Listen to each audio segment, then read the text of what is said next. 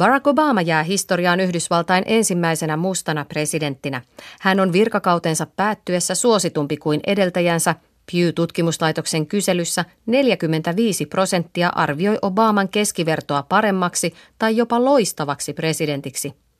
Vaikka mielipiteet Obamasta jakautuvat jyrkästi puoluekantojen mukaan, on hän silti nyt lähes yhtä suosittu kuin virkaan astuessaan kahdeksan vuotta sitten.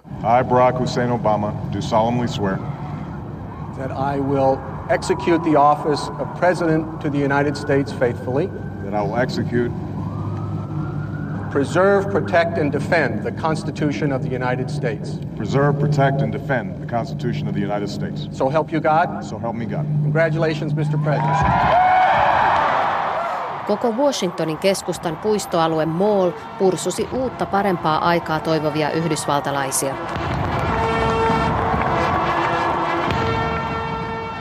Paikalla itsekin tuolloin olleena muistan hyvin, kuinka osa erityisesti vanhemmista mustista yhdysvaltalaisista oli liikuttunut kyyneliin ensimmäisestä mustasta presidentistä. President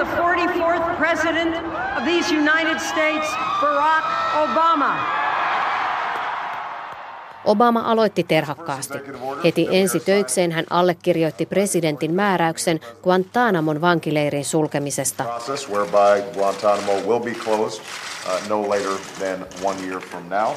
Obama lupasi sulkea ihmisoikeusjärjestöjen arvosteleman terroristiepäiltyjen vankilan Guantanamossa Kuubassa ensimmäisen virkavuotensa aikana. Toisin kävi. Obama yritti saada Guantanamon vankeja siirretyksi Yhdysvaltain maaperälle. Illinoin osavaltiossa oli katsottuna jo sopiva vankilakin, mutta suunnitelma ei koskaan toteutunut. I think Guantanamo is a nice example because that demonstrates the intransigence of Congress uh, relative to the president. Tampereen yliopiston vieraileva Amerikan tutkimuksen professori Peter Miller toteaa Guantanamon olevan tyyppiesimerkki siitä, kuinka Yhdysvaltain presidentinkään valta ei ole rajaton, vaan kongressi voi halutessaan lyödä paljonkin kapuloita rattaisiin. How big of a disappointment or failure you think this was for Obama? Professori Miller pitää Guantanamoa Obamalle merkittävänä pettymyksenä. Kun kahdeksan vuotta yrittää vetää kivirekeä mäkeä ylös, on varmasti ollut masentavaa tajuta, ettei se tule koskaan onnistumaan, Miller pohtii Tampereen yliopiston työhuoneessaan. And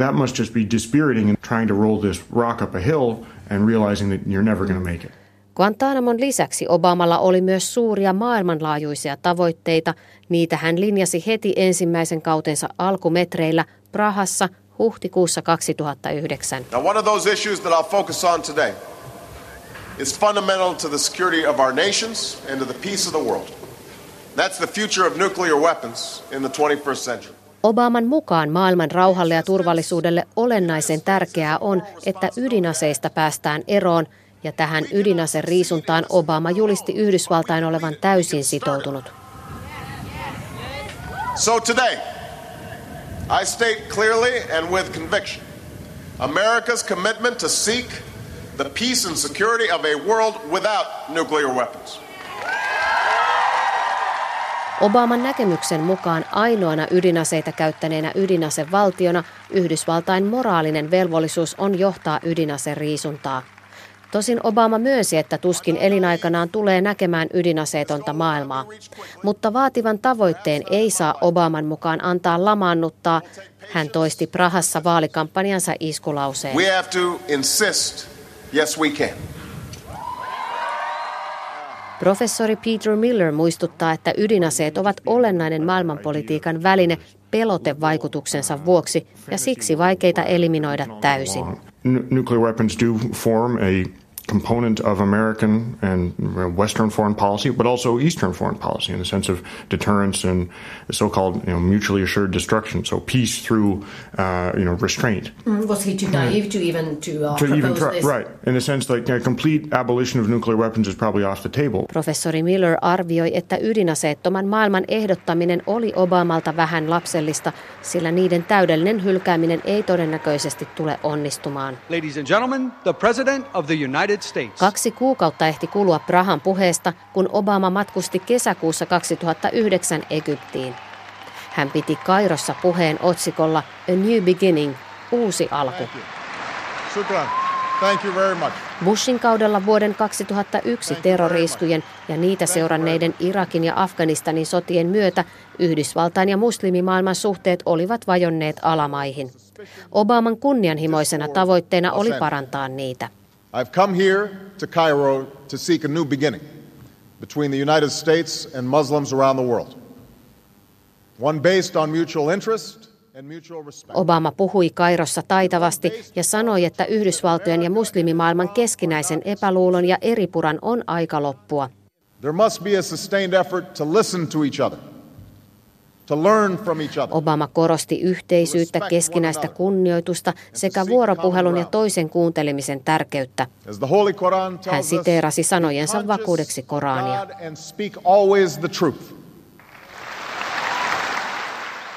Obaman sovitteleva ja rauhaa ja yhteisymmärrystä korostava alku herätti maailmalla ihastusta. Obamasta häikäistyi myös Norjan Nobelkomitea. God morgen, good morning. The Norwegian Nobel Committee has decided that the Nobel Peace Prize for 2009 is to be awarded to President Barack Obama for his extraordinary efforts to strengthen international diplomacy and cooperation between peoples. Norjan Nobelkomitea päätti myöntää Obamalle rauhanpalkinnon lokakuussa 2009 ja perusteli valintaansa sillä, että Obama on poikkeuksellisella tavalla toiminut kansainvälisen diplomatian ja kansojen yhteistyön vahvistamiseksi.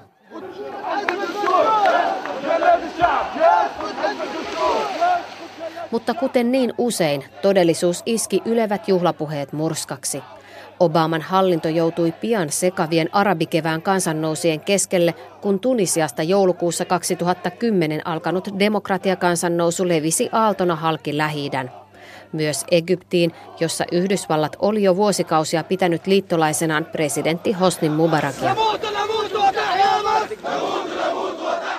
Mutta kansa oli saanut itsevaltaisesta Mubarakista tarpeekseen ja Kairon Taririn aukiosta tuli Egyptin demokratialiikehdinnän päänäyttämö. Ja jota valtaan tarraava Mubarak yritti voimatoimin kukistaa. Mutta lopulta Mubarak sai lähteä, kuten arabikevään kansannousien seurauksena myös Tunisian ja Libyan itsevaltaiset johtajat. Mutta arabikevään toiveikkuus ei tuottanutkaan sen enempää rauhaa kuin auvoa, vaan monessa maassa seurasi sekasorto. Pahimpana niistä Syyria, jossa autoritaarisen Bashar al-Assadin vastainen kansannousu muuttui aikakautemme yhdeksi verisemmistä ja raimmista sisällissodista. Soppa, johon ulkovallat kuten Iran ja Turkki ovat siekailematta sekaantuneet. Syyrian sodan raaistuessa vaatimukset Obaman hallinnolle puuttua tilanteeseen voimistuivat voimistumistaan.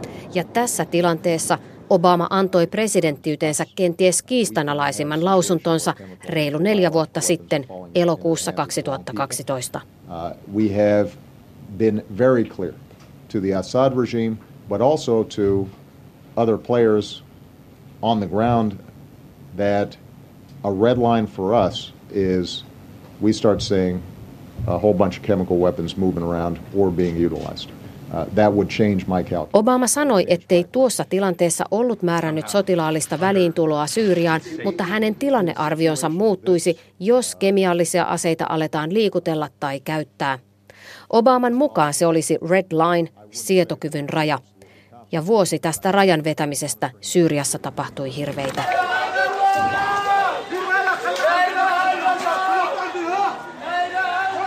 Maailma seurasi shokissa, kuinka syyrialaisia siviilejä, naisia ja lapsia tuotiin henkitoreissaan, kehot myrkystä vääntyneenä sairaalahoitoon. Assad oli iskenyt kemiallisin aseen omaa kansaansa vastaan. Jopa 1400 ihmistä kuoli, joukossa pikkulapsia.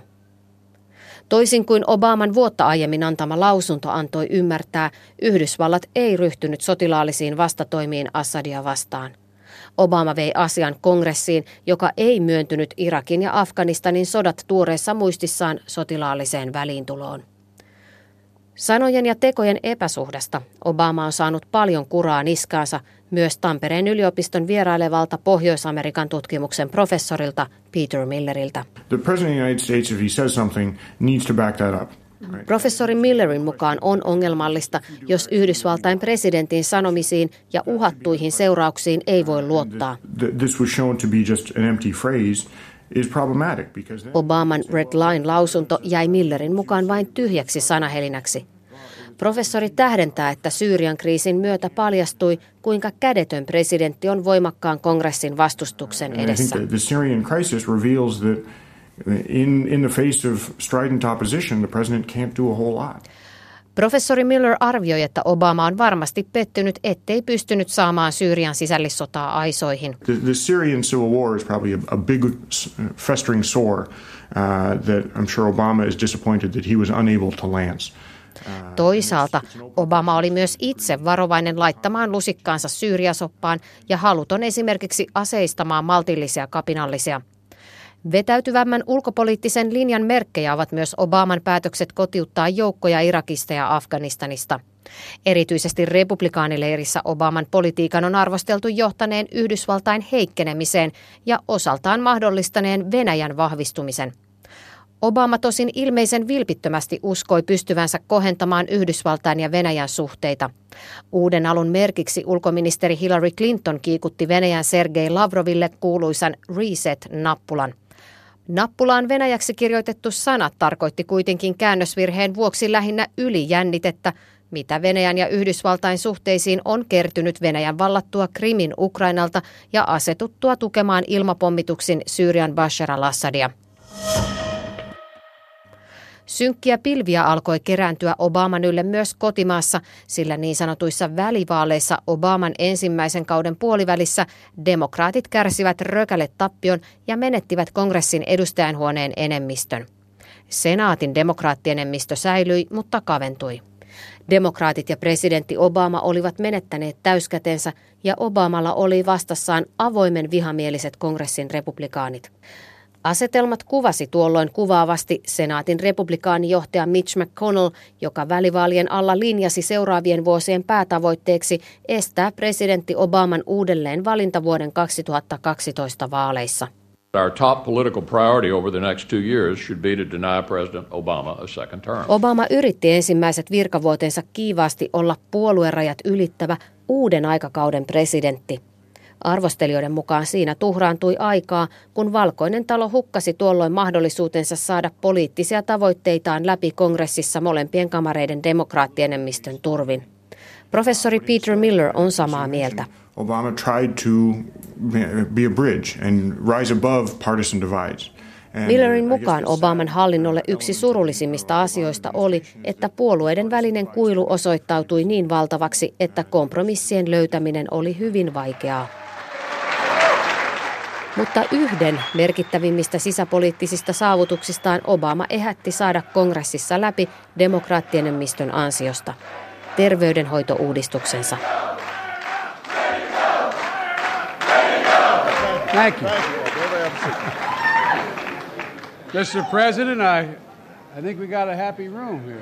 Tunnelma valkoisessa talossa oli voiton riemuinen, suorastaan riehakas lain allekirjoitustilaisuudessa maaliskuussa 2010. Obaman mukaan lain myötä Yhdysvalloissakin saadaan perusperiaate, että jokaisella pitää olla perusturvallisuus terveydenhuoltoon liittyen. Ennen lakia Yhdysvalloissa oli yli 40 miljoonaa ihmistä vailla sairausvakuutusta.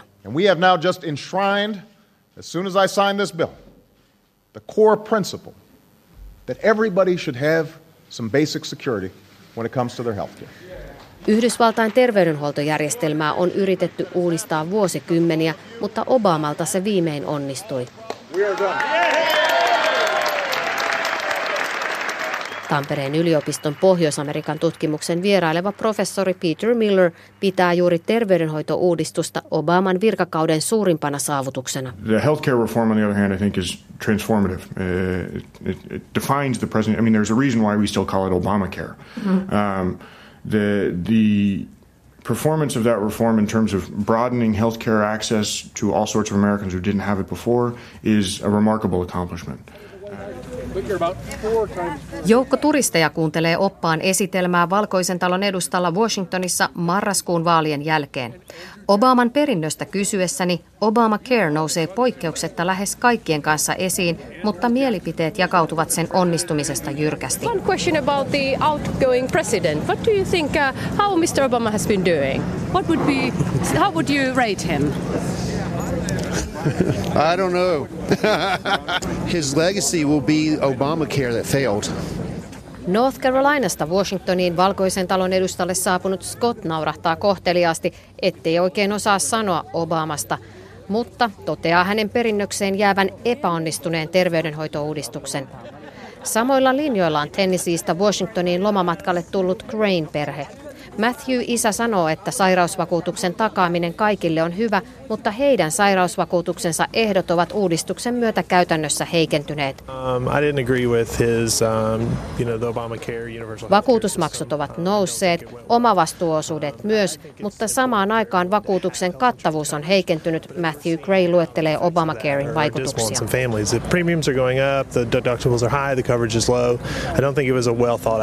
It almost doubled. It almost doubled doubled our health insurance premiums um, because we were in the middle class. Perheen äiti Lauren Gray laskee, että heidän sairausvakuutusmaksunsa ovatkin terveydenhoitouudistuksen myötä lähes tuplaantuneet. Hän arvioi, että heidän kaltaisensa keskiluokkainen perhe on joutunut Obaman uudistuksen maksumieheksi. Toisenlaisiakin totuuksia on. Muutaman kymmenen metrin päässä Grain lapsiperheestä valokuvia itsestään valkoisen talon edessä ottavat Cynthia Houston ja Carlita Griffith. Floridalaisnaiset arvioivat Obaman täydenkympin presidentiksi ja erityisesti juuri terveydenhuoltouudistuksen vuoksi. Griffith iloitsee, että lapsensa saavat olla vanhempiensa sairausvakuutuksen piirissä nyt 26-vuotiaaksi. Cynthia Houston puolestaan kertoo, ettei yksikään vakuutusyhtiö halunnut myöntää hänelle sairausvakuutusta olemassa olevan sydänsairautensa vuoksi.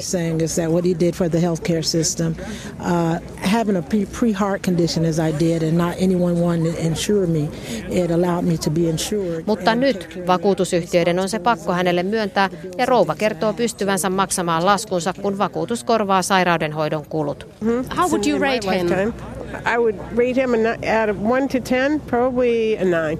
New Hampshireista kotoisin oleva Becky Riley on Obamaan hyvin tyytyväinen ja antaa hänelle viranhoidosta kiitettävän yhdeksikön. I would have hoped for more. What kind of mm-hmm. things? Um, maybe more with the healthcare, um, more Riley olisi toivonut Obaman menneen terveydenhoitouudistuksessa jopa pidemmälle, mutta rouvan mukaan republikaanit estivät sen. What came into his way? Mm. What are the things which prohibited him to do all those things, in your opinion? I think Republicans. Mutta mitä Obaman perinnöksi siinä tilanteessa jää, jos Trumpin hallinto pois pyyhkäisee Obamacarein? Is there anything left in the domestic side as a Obama's legacy then? Yeah, it's hard to find other accomplishments. I mean, uh, but what, what else did Obama do on the domestic side? Professori Millerin mukaan sisäpoliittisella puolella ei juuri mitään. Niin ylivoimaisesti isoin saavutus terveydenhoitouudistus oli. Vanha totuus on, että kun sisäpoliittisella puolella on hankalaa, valkoinen talo kääntää katseensa ulkopolitiikkaan.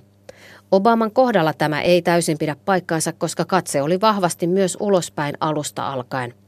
Mutta ulkopoliittisia merkkipaaluja ajoittui silti erityisesti Obaman toiselle kaudelle. Merkittävimpänä Iranin kanssa kesällä 2015 solmittu ydinsopimus. Today, after two years of negotiations, the United States, together with our international partners, has achieved something that decades of animosity has not – a comprehensive long term deal with Iran that will prevent it from obtaining a nuclear weapon. Yhdysvallat liittolaisineen on saavuttanut neuvottelemalla sen, mitä vuosikausien vihanpito ei. Pitkäaikaisen sopimuksen, joka estää Irania hankkimasta ydinasetta, Obama ylisti. Iran sitoutui vähentämään uraaniaan sekä sen ei sallita rikastaa sitä ydinasekelpoiseksi. Uraanin käyttö energiantuotantoon sen sijaan sallitaan. Myönnytysten myötä ulkovallat purkivat asteittain Iranille asetettuja talouspakotteita. Tampereen yliopiston professori Peter Miller pitää Iranin sopimusta valtavana saavutuksena Obamalle. vaihtoehto kun olisi Millerin mukaan ollut sota. The, the Iran nuclear agreement is, to use a term from Donald Trump, huge. The alternative was going to war. And instead, diplomacy won the day. Iran sopimuksen ohella ulkopoliittinen läpimurto syntyi Kuuban kanssa. Vuosikymmeniä syväjäässä olleet suhteet Kuubaan sulivat Obaman toisella kaudella. Thank you so much. Diplomaattisuhteet palautettiin ja maat avasivat suurlähetystöt Washingtoniin ja Havannaan. Ja Kuuban politiikan täyskäännöksen huipentumana Obama itse matkusti Kuubaan viime maaliskuussa historialliselle vierailulle ensimmäisenä Yhdysvaltain presidenttinä yli 80 vuoteen. Obama lupasi Havannassa, että nyt on aika eristämisen sijaan ojentaa kättä ja haudata menneet. I have come here to bury the last remnant of the Cold War in the Americas. 55 vuotta kestäneen Yhdysvaltain ja Kuuban kylmän sodan päättäminen onkin helposti luettavissa Obaman ulkopoliittisen ansiolistan kärkipäähän. De esperanza. Si se puede. Muchas gracias. Ironista on, että ensimmäisen mustan presidentin aikana roturistiriidat ovat kuitenkin Yhdysvalloissa kärjistyneet. Yhdysvalloissa on nähty parin viime vuoden aikana pahimmat katumellakat vuosiin, kun poliisi on ampunut heppoisin perustein mustia nuoria miehiä. Käännekohta oli Fergusonissa Missourissa sattunut välikohtaus, jossa valkoinen poliisi ampui mustan teinipojan vajaa kolme vuotta sitten. Mellakointi levisi vastaavan kaltaisen ampumistapauksen jälkeen myös Washingtonin kupeeseen Baltimoreen. Lisäksi Yhdysvaltoihin oli syntynyt Black Lives Matter-liike mustien tasa-arvoista kohtelua vaatimaan. Tilanne kärjistyi virkavallan ja mustan väestönosan kesken niin, että myös poliiseja ammuttiin. Obama yritti rauhoittaa tilannetta vetoamalla, että kaikkien henki on arvokas niin mustien kuin poliisien. When, when people say Black Lives Matter, that doesn't mean blue lives don't matter. It just means all lives matter. Obama kuitenkin tähdensi, että tilastot todistavat, että mustat joutuvat herkemmin vastaavien ampumavälikohtausten uhreiksi. Washington Post-lehti laski tilastoja ja selvisi, että mustan yhdysvaltalaisen todennäköisyys joutua poliisin ampumaksi on kaksi ja puolikertainen valkoiseen verrattuna. Obaman kaudelle sattui myös useampi tuhoisa joukkoampumisvälikohtaus. Yksi järkyttävimmistä oli neljä vuotta sitten Connecticutissa sattunut Sandy Hookin kouluammuskelu, jossa kuoli 20 pientä koululaista ja kuusi aikuista. Obama on sanonut Sandy Hookia virkakautensa vaikeimmaksi päiväksi. Somehow this has become routine.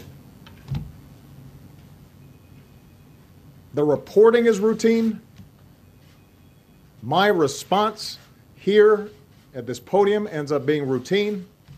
Tästä on tullut rutiinia raportoinnista, minun vastauksestani ja sen jälkeen käytävästä keskustelusta. Olemme turtuneet tähän, Obama sanoi tuolloin turhautuneena, eikä onnistunut saamaan kongressia aselakien kiristyksen taakse. Lopulta Obama ohitti kongressin presidentin määräyksellä ja tiukensi aseen hankkimisen ehtoja ja sai toki republikaanit takajaloilleen. Takaiskuista huolimatta Chicagoon jäähyväispuhettaan alkuviikosta pitämään saapui tyytyväinen Obama. It has been the honor of my life to serve you. Obama patisti yhdysvaltalaisia uskomaan, että muutos on mahdollinen, eikä se riipu hänestä, vaan jokaisesta kansalaisesta. Hän palasi myös ensimmäisen vaalikampanjansa iskulauseeseen Yes we can, kyllä me pystymme. Yes, we can. Yes, we did. Yes, we can. Thank you. God bless you. May God continue to bless the United States of America. Thank you. Tässä oli tämän viikon maailmanpolitiikan arkipäiväohjelma. Kiitos seurastanne ja tervetuloa kuulolle jälleen ensi viikolla tähän samaan aikaan.